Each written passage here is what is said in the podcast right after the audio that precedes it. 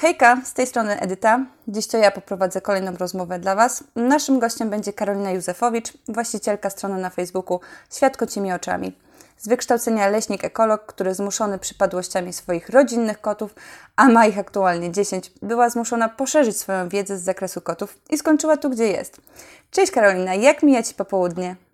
A dziękuję Ci ślicznie, bardzo dobrze.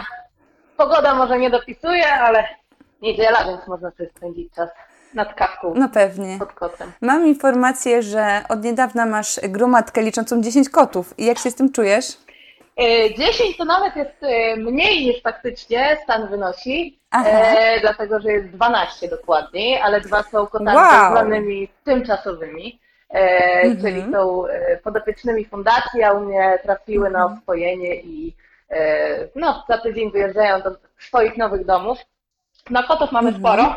Co prawda 10 to jest liczba kotów w rodzinie, a e, w moim Tak. domu mieszkają cztery.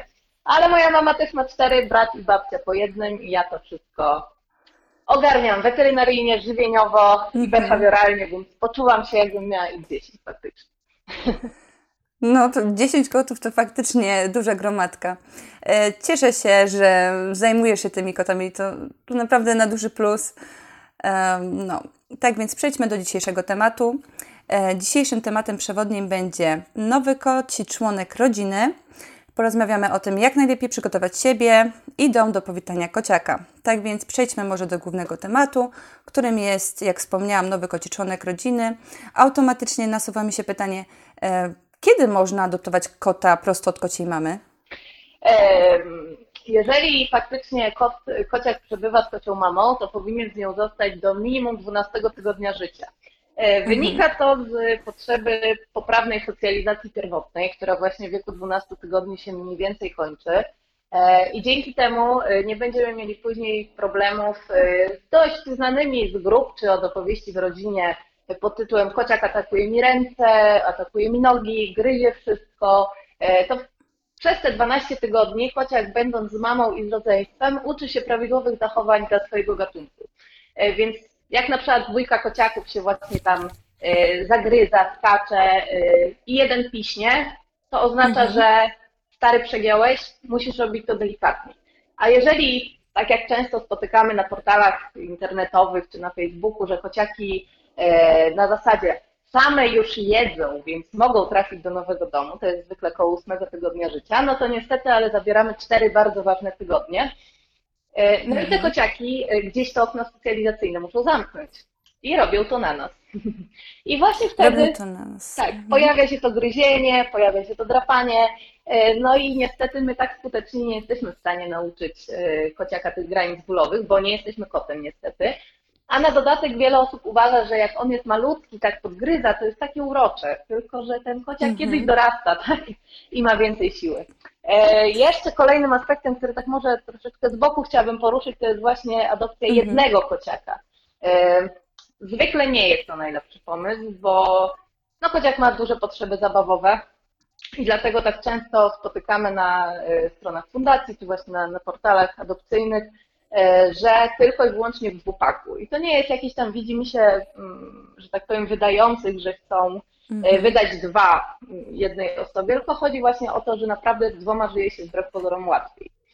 E, Stąd e, tak często e, jest to słynne adopcja w dwupaku albo na dokocenie, Mhm. tak? Czyli jak mamy jednego kota już, e, to e, żeby trafił taki kociak do drugiego, z którym będzie mógł się bawić. I Czyli łatwiej. po prostu one lepiej się, lepiej się dogadują, jeżeli są w dwupaku, krótko mówiąc. tak, i Lepiej się wychowują. Tak? lepiej wychowują, e, mogą się ze sobą pobawić. My wbrew pozorom możemy wtedy im poświęcać mniej czasu, e, bo one po prostu część energii skanalizują e, na wspólnej Mhm. zabawie, a nie będziemy musieli my w tym uczestniczyć.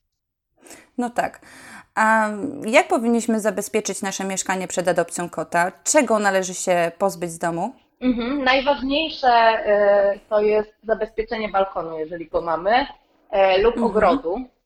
Mm, No, e, niestety koty do dorosłości zostają na poziomie intelektualnym trzyletniego dziecka. E, No więc ciężko jest kotu wytłumaczyć, jeżeli mentalnie ma 3 lata, e, Mhm. że jeżeli skoczy za ptaszkiem, a jest na ósmym piętrze, to się zabije na betonie. No niestety w przypadku kotów No to tak. nie działa. E, I rozumowanie na zasadzie, że to ja nie będę otwierał balkonu, również się nie sprawdza, dlatego że okej, my będziemy pilnować, ale wyobraźmy sobie, że wpada do nas ciocia na kawę i ciocia chce wyjść zapalić.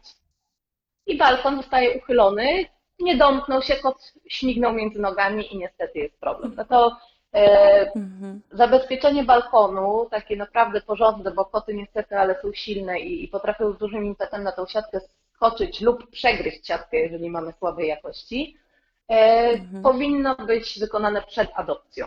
Tak samo ważne jest zabezpieczenie okien uchylnych, ponieważ mamy tak zwany syndrom uchylnego okna. E, No i niestety koty e, bardzo często wkładają głowę lub wręcz, że do połowy ciała wpadają w uchylone okno. No i jest to śmierć w męczarniach niestety. Często to się dzieje, jak nas nie ma w domu. Bardzo często się pojawiają te tematy na forach, że właśnie straż pożarna interweniowała i Mhm. albo z zewnątrz, albo wyważała drzwi i wchodziła, żeby takiego kota uratować, bo nikogo nie było w domu i kot na przykład 4 godziny tak wisiał. No i, i jest to ogromna No tak. męczarnia, dochodzi do albo uduszenia, albo do zmiażdżenia organów wewnętrznych, a taka kratka kosztuje bodajże 14 zł. Nie trzeba wiercić w oknach, wystarczy przykleić na, na taką mocną y, taśmę montażową i to naprawdę świetnie się trzyma, więc myślę, że 14 zł kontra Mhm. śmierć zwierzaka to nie jest żaden wydatek, e, a jest to naprawdę niezbędne. Pozbyć się powinniśmy Mhm. mm, tak naprawdę przede wszystkim roślin, które zagrażają naszym kotom. Mhm. A które są właśnie najbardziej toksyczne i niebezpieczne dla naszego kota? Z takich najpopularniejszych, które trzymamy w domu, przede wszystkim na przykład skrzydłokwiat, przepraszam za zająknięcie. To jest roślina Mhm. bardzo popularna w naszych domach, e, ponieważ no, ona bardzo ładnie oczyszcza powietrze, tylko że dla kotów jest ona e, bardzo trująca e, i może doprowadzić do śmierci. Tak samo słynna w okresie świątecznym gwiazda betlejemska. Jeden listek gwiazdy betlejemskiej niestety może naszego kota przenieść na tamten Na świat. świat. Dokładnie, Mhm. więc to absolutnie musi zniknąć z naszego domu. Popularne też są zamiokulasy, które też jest bardzo dużo wpisów e, w internecie czy na Facebooku właśnie o kotach, które się podtruły. E, I niestety, ale tłumaczenie wielu opiekunów pod tytułem Mój kot ma 10 lat i nigdy nie tknął żadnego kwiatka e, nie jest żadnym wytłumaczeniem, dlatego że często to jest do pierwszego razu, tak? Tylko, że pierwszy raz jest tym ostatnim w przypadku Mhm. niektórych roślin. Mm, Jest strona e, angielska, e, bardzo dobra e, na SPCA, która e, ma bardzo dużą em, bazę kwiatów i roślin i tam jest wypisane, które są trujące, które nie i naprawdę warto przejrzeć. Ja kocham rośliny Mhm. i naprawdę też mam sporo roślin w domu e, i jest bardzo duża gama roślin, które przy kotach możemy mieć, na przykład palmy areki, które teraz są bardzo popularne, tak, bo są piękne i duże, storczyki możemy mieć, bananowce, e, paprocie, więc naprawdę warto zobaczyć, że y, część roślin pakujemy i zabieramy sobie do pracy albo oddajemy mamie teściowej, a w to miejsce kupujemy Mhm. sobie inne, po prostu bezpieczne, tak? I, i my i kot jesteśmy tak. zadowoleni. Dokładnie. A czy mimo tego jest jakieś wyjście z tej sytuacji, jeśli jest jakaś roślina toksyczna dla naszego kota, a my bardzo ją chcemy mieć, czy jest jakieś rozwiązanie tej sytuacji? Tak, oczywiście, no y, tak, y, no, mam koleżanki, które kochają gwiazdy betlejemskie i Mhm. zawsze bardzo chcą, więc po prostu zrobiły prosty myk, kupiły piękny, duży lampion, teraz mamy bardzo dużo mm, takich pięknych lampionów w sklepach, powiesiła Mhm. sobie haczyk pod sufitem i po prostu taki lampion sobie powiesiła pod sufitem i listek żaden nie może wypaść, no bo jest szkło po bokach, a jest też wysoko tak. i kot się tam nie dostanie. Są mini szklarnie, y, są makramy, które możemy podwiesić pod sufitem. E, Niektórzy wyłączają jeden pokój z użytkowania dla kotów i trzymają tam rośliny. E, Są rozwiązania, oczywiście, tak, trzeba tylko po prostu chcieć. No to super, to bardzo dobrze, że są te wyjścia. Już bałam się, że trzeba się całkiem pozbyć tych roślin. Całe szczęście, że są te lampiony. A jak wygląda lista niezbędnych rzeczy dla młodego kota? E, Najważniejsze na pewno to jest kuweta, tak, no bez kuwety możemy mieć problem. E, A na jaka jest najlepsza kuweta? E, znaczy tak, jeśli chodzi o model, czy kryta, czy odkryta, Mhm. tu zostawiam dowolność. To naprawdę zależy od predyspozycji kota. U mnie w domu są i takie, i takie kuwety, bo jedne wolą ten model, drugie ten. Mm, Na pewno kuweta musi być duża. I niestety, ale 90% kuwet dostępnych na rynku jest za mała.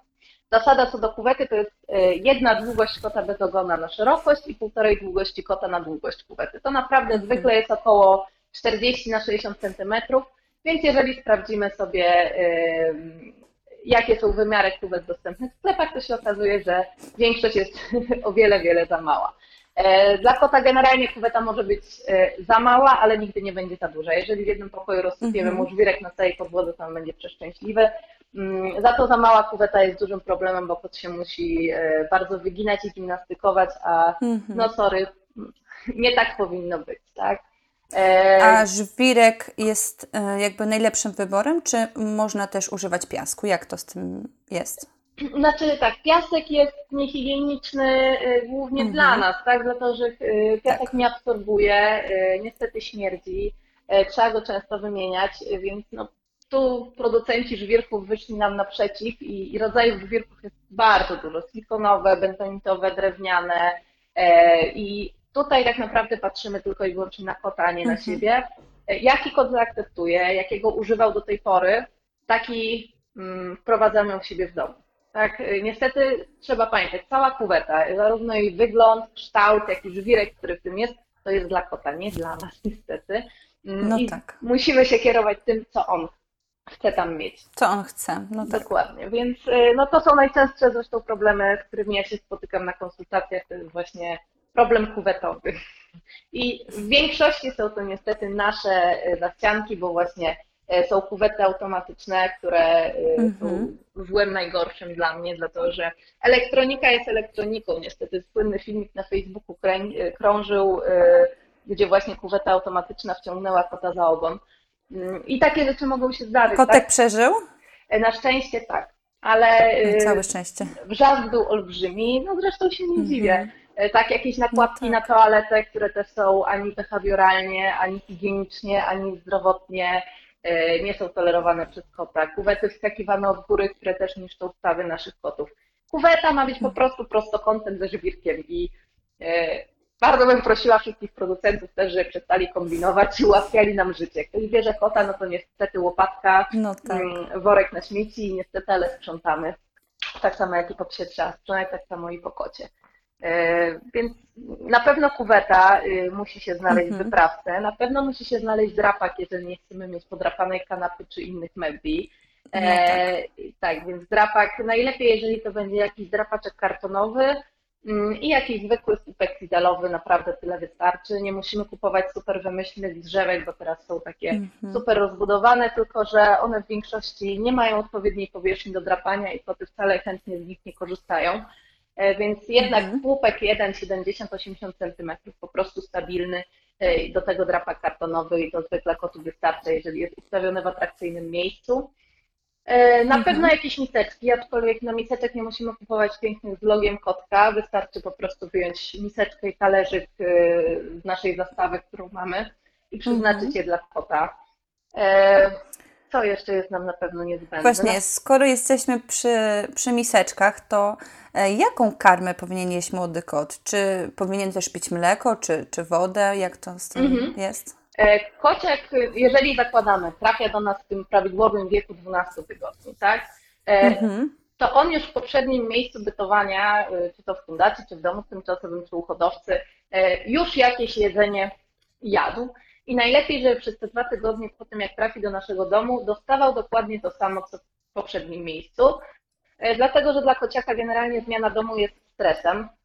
E, no jest odłączony od mamy, od rodzeństwa, trafia na nowych ludzi i jakby dostarczanie mu stresu w postaci od razu zmiany karmy, która może spowodować biegunkę, nie jest mu potrzebna.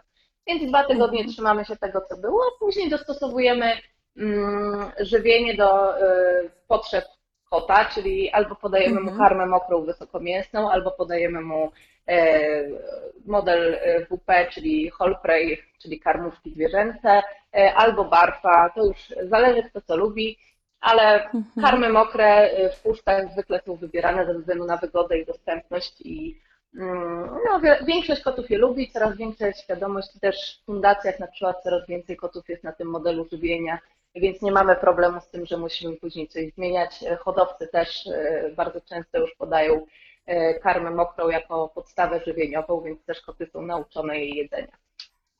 Mhm. A jakie zabawki będą właściwe do prawidłowego rozwoju małego kota?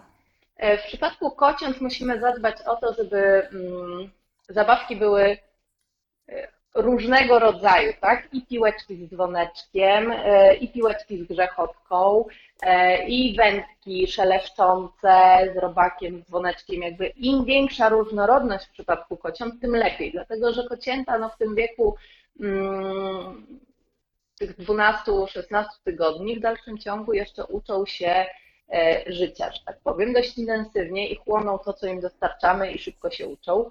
E, więc to jest ten moment, kiedy warto wykorzystywać jak największą ilość bodźców, żeby one się przyzwyczaiły, tak? E, więc tutaj zalecam, żeby było tego dużo, w różnej formie, tak?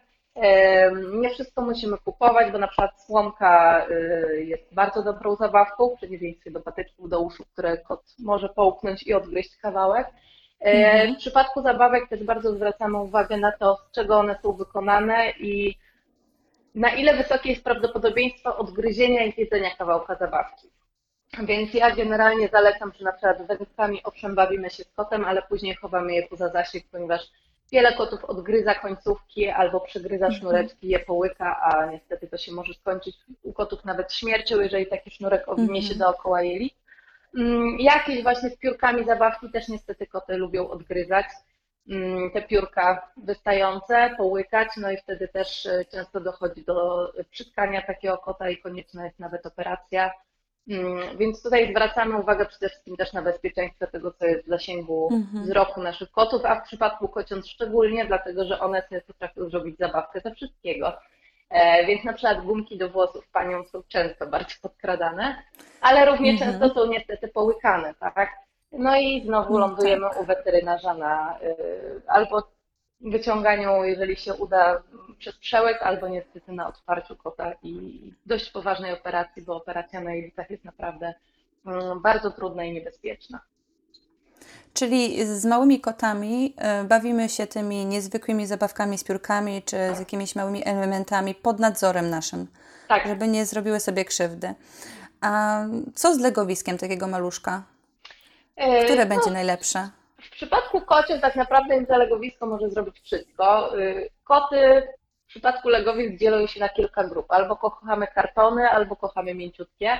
Mm, więc mhm. ja zwykle zalecam, żeby nie wydawać kupy pieniędzy od razu na, na jakieś budki, plecione legowiska, poduszeczki i wszystko, tylko po prostu przynieść karton ze sklepu, włożyć do niego jakiś kawałeczek ręcznika i kociak naprawdę będzie zadowolony, bo ten karton będzie gryzł, pod tyłeczkiem będzie miał cieplutko i mięciutko, a z czasem tak naprawdę sami zobaczymy po miesiącu, dwóch czy przebywania kociaka pod naszym domem, jakie miejsca w domu sobie wybiera, tak? No większość z nas ma jakieś poduszki ozdobne i część kociąc na nich kocha sypiać, no to wtedy mamy odpowiedź, że na przykład takie mięciutkie legowisko z ręcikiem będzie mhm. super. Ale są kocięta, które wybierają spanie na podłodze i legowiska będą całe nieużywane i my tylko będziemy smutni, próbując ciągle kociaka zachęcić, żeby tam spał.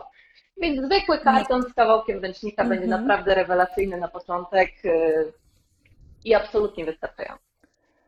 A twoje koty gdzie najczęściej lubią spać? Z tobą czy na kanapie? Y, moje koty zawsze przebywają w tym samym pomieszczeniu, w którym ja, y, więc mhm. naprawdę u mnie legowisk jest bardzo dużo. Ja osobiście i moje koty jesteśmy fanką legowisk plecionych ze sznurka, które mhm. wykonuje nasza zaprzyjaźniona firma i, i to jest ich ulubiona forma y, spania oraz wszelkiej maści hamaki.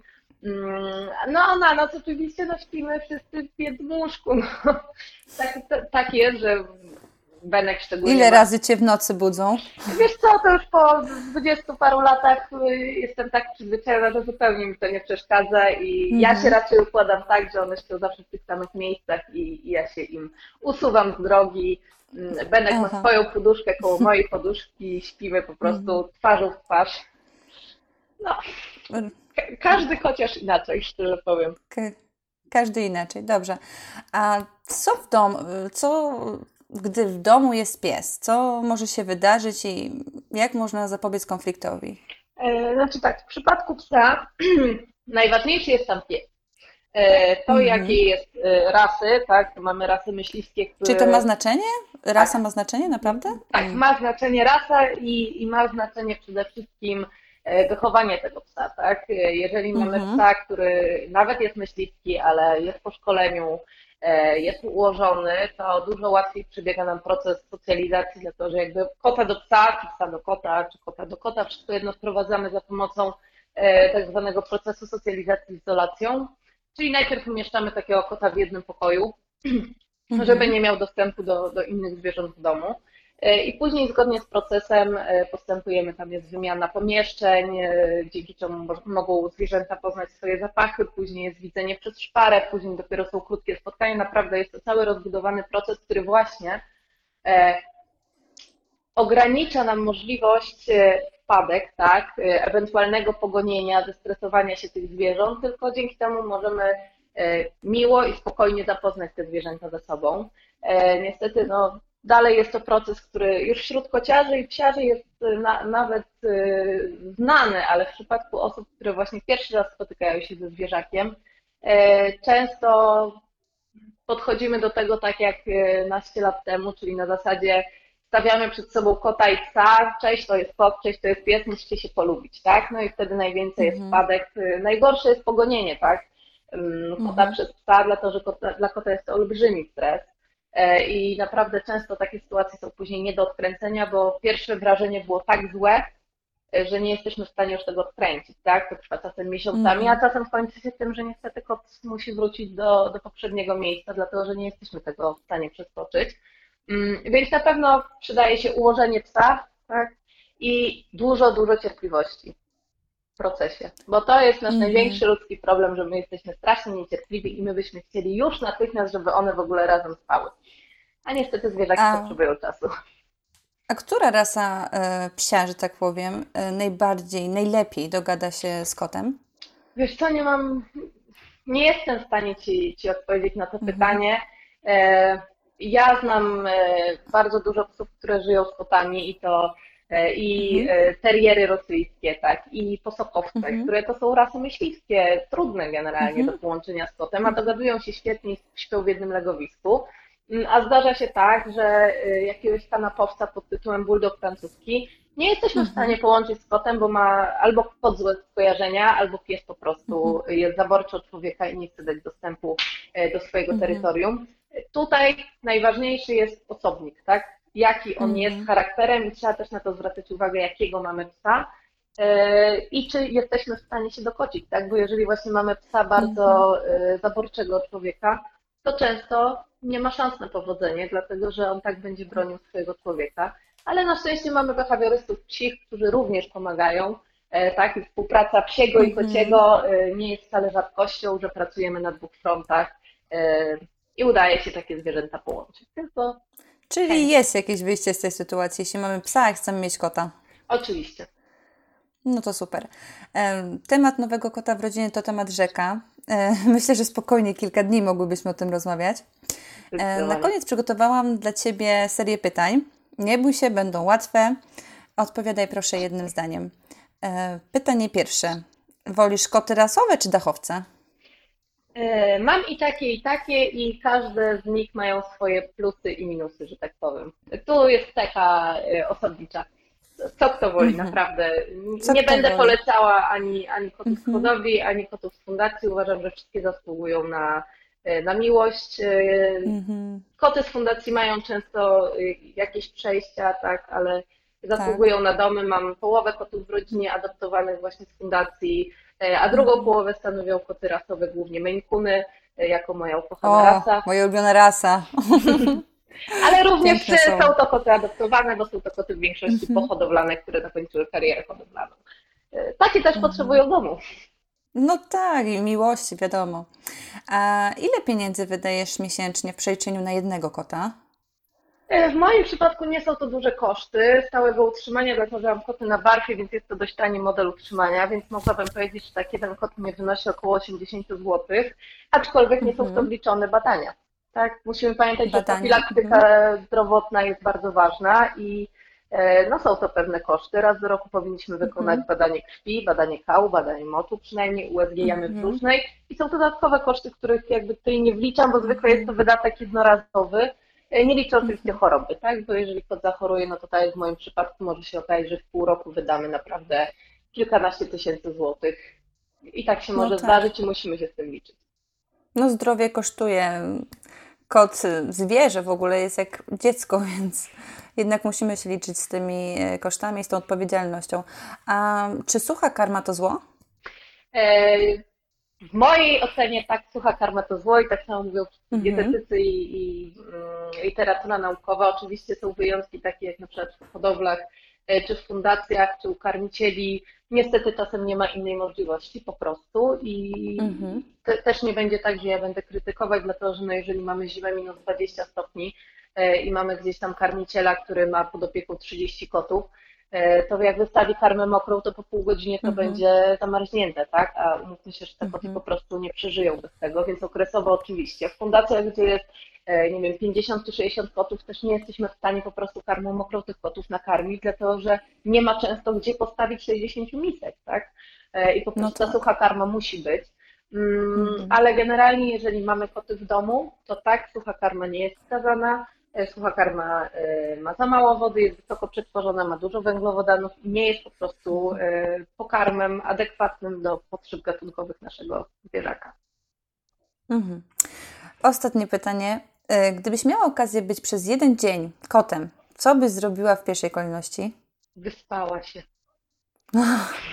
Wyspała się, snu, snu potrzebujesz? Zdecydowanie. Chciałabym, tak jak one, położyć się na mhm. hamaku, zapaść sen i po prostu e, się wyspać. Tak. tak. A drugie, co bym zrobiła, to e, podejrzewam, że przyszłabym, że też mnie ktoś po plecach podrapał. O, a ten sen to ile? 24 godziny czy dłużej? No, tak podejrzewam, że jakbym zapadła w taki sen koci, to tak, mogłabym ze 2-3 dni przespać ciurkiem. O. Ale powiem Ci, że bardzo dobry wybór. Bardzo dziękuję Ci za rozmowę. Było super z Tobą porozmawiać i myślę, że jeszcze nie raz uda nam się pogadać.